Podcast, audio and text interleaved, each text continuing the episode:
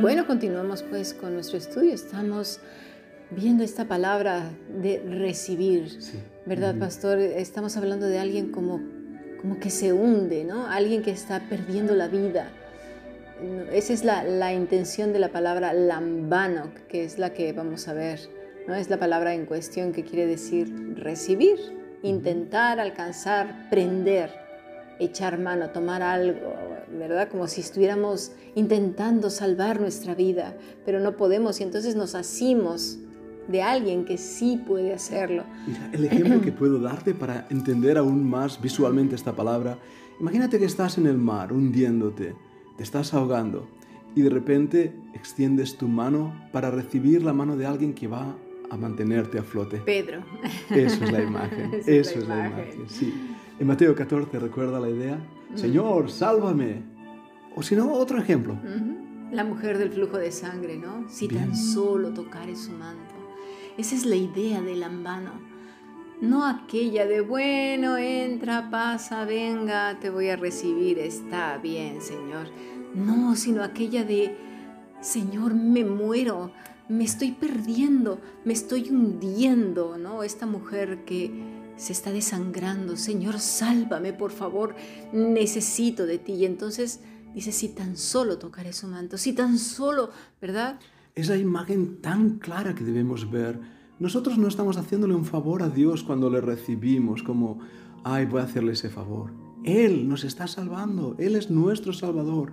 Nosotros nos estábamos hundiendo y fue Él el que nos puso en la roca y nos salvó. Claro, pero ahí el problema que se ha, esta palabra se ha trivializado mucho y se ha utilizado demasiado en castellano. Quizás se debía haber explicado mucho mejor. De ahí yo veo ese problema de dar un mensaje de salvación en tres minutos, en cinco minutos, porque para poder entender la obra redentora de Cristo, eh, no es de cinco minutos. Hemos simplificado tanto el mensaje que lo hemos abaratado totalmente. La idea, ¿no quieres recibir o aceptar a Jesús como tu Salvador?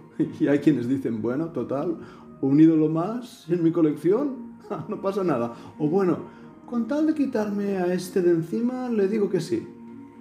Pero ves, durante años hay millones de personas que han ido al infierno, aún habiendo hecho una oración, esa oración de tres minutos. Mm porque no entendieron su situación, su necesidad de ser rescatados. Claro.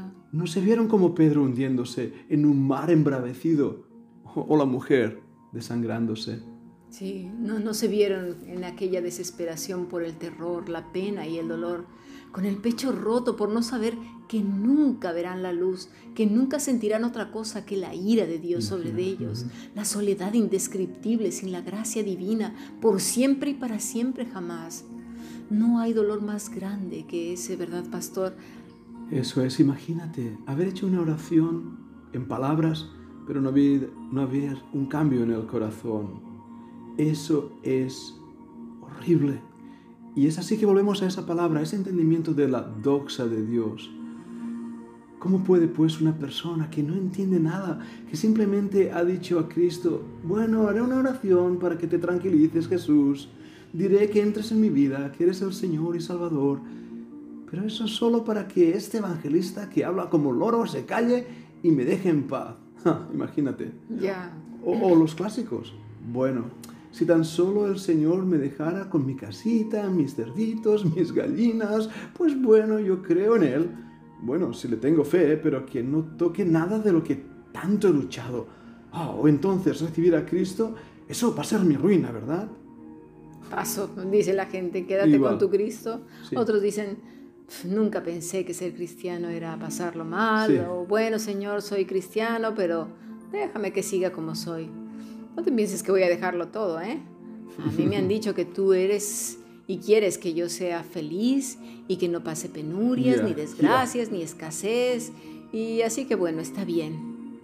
Es que con esta mala enseñanza que tenemos y que se ha esparcido por todo el mundo, ¿verdad?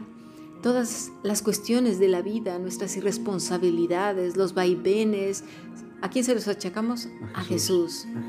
Ya tienen su chivo expiatorio.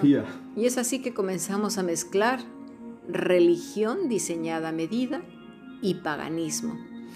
Y vienen ahí todas estas cosas que se han enseñado últimamente, ¿no? Desde el siglo pasado, declarando cosas como si fueran hechizos para que todo mejore, oraciones de madrugada porque las líneas de comunicación están más libres, o porque es la mejor hora.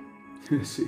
¿Verdad? Pero todos estos ejemplos que estamos mencionando no son chistosos, son tristes, porque es la realidad de muchas personas y otros que después de haber hecho esa oración intentan con sus fuerzas continuar esa vida de religiosidad, incluso haciendo verdaderas tonterías. Danzas, meneos escalofriantes, risas, vómitos, ese es otro ejemplo. Sensaciones que recorren el cuerpo y todo lo que pueda venir a la imaginación. Ahora, nada de esto lo vemos en las escrituras, nada de esto lo vemos en Jesús. O nos dijo que lo sintiéramos o hiciéramos, ni en el Antiguo ni en el Nuevo Testamento. El problema está en que todas estas personas que ignoran la escritura a propósito, porque no se acercan a ella, cuando era la época del oscurantismo, la gente no podía leer la escritura, estaba prohibido, pero ahora todas las personas tienen acceso a ella de, las, de todas las maneras posibles, pero la ignorancia, la pereza, eso es lo que ha llevado también al error. ¿Por qué? Porque cuando estas personas les falta dinero porque, porque viven en deudas, tienen problemas de salud porque no se han cuidado, de, eh, diversos problemas, chismes por aquí y por allá porque tienen la boca muy rota. Es decir, como ya lo hemos explicado mucho, es consecuencia nuestra. Otra, pues porque vivimos en un mundo caído, por supuesto, y sufrimos las consecuencias. Pero ¿qué pasa con todos estos supuestos profetas, supuestos apóstoles nuevos que han salido que yo, yo, de verdad no entiendo, le dicen a la gente, bueno, es que, claro, no se te cumplió eso porque necesitabas orar tres veces al día y ahora tres veces al día. Bueno, lo que necesitas es prender fuego en el bosque y que sea en una noche donde esté alineado Plutón con Saturno. pero parece de risa, pastor, pero es la verdad. Es la verdad. Y es, es exasperante porque la gente se desespera. Llega un momento en que la lápida que traen en la espalda es tan pesada que dicen, ¿esto es el cristianismo? Han sido engañados totalmente por una parte, ellos mismos han usado a Dios como si fuera una, una muleta mm. en su cojera o un parche para poder poner piezas juntas en sus vidas. No han entendido lo que es un Salvador y a la vez siguiendo a estos falsos maestros que solo hacen que exigir y poner cargas que no pueden llevar, como hacían los fariseos. Mm. Entonces hace que millones hayan creído en un falso evangelio y hayan decidido recibir como si dependiera de ellos, en vez de clamar a Dios, extendiendo sus manos vacías, pidiendo a Dios por misericordia y salvación. Claro, y clamar pidiendo auxilio, pero no porque los rescate de sus deudas, no porque los rescate de una mala, este, un mal gobierno de su cuerpo, su nutrición, sus bienes, y ahora que les resuelva todos los problemas. He ahí otro error grave de este evangelio extraño, sino más bien de su situación legal delante de Dios, ¿verdad? Fíjate que al Señor Jesucristo, cuando vio que las multitudes le seguían porque tuvieron hambre y les dio de comer, es la misma sensación en el evangelismo actual. La gente tiene hambre de cosas, de bienes materiales, de solución de problemas, de sacar la enfermedad. ¿Quién no quiere estar sano? Bueno, aquellas mismas personas que dicen, bueno, si les dio de comer y les satisfizo lo que querían, pues eso es lo mismo que quiero yo ahora. A mí no me interesa comprometerme con Cristo. Yo lo que quiero es que me resuelva todos mis problemas. Correcto. Y fíjate cómo predicamos el Evangelio. ¿Quieres tener vida eterna? ¿Quieres tener paz? ¿Quieres encontrar solución a tus problemas? Acepta a Cristo. Yo he escuchado ese tipo de evangelio. ¿Y quién no quiere esas cosas? Por supuesto. Pero ¿quién quiere realmente clamar arrepentido a Dios y pedir por su perdón? ¿Quién quiere clamar sabiendo que su condición legal delante de Dios es de juicio? Culpable. Culpable. Culpables, culpables.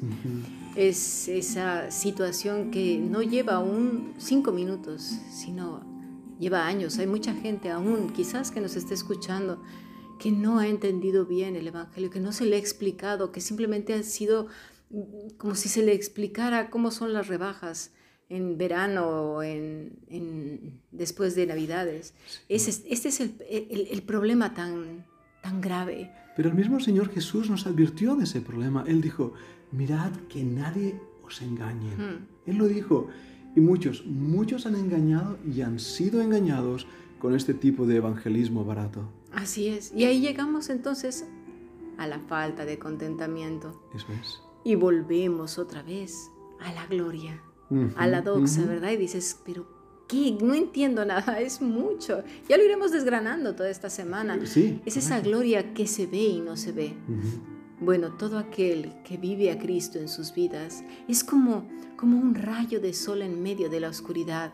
Es decir, no porque la gente viva en tinieblas, uno debe de vivirlo, sino que entre esas eh, tinieblas densas hay rayitos de sol bastante visibles, ¿verdad?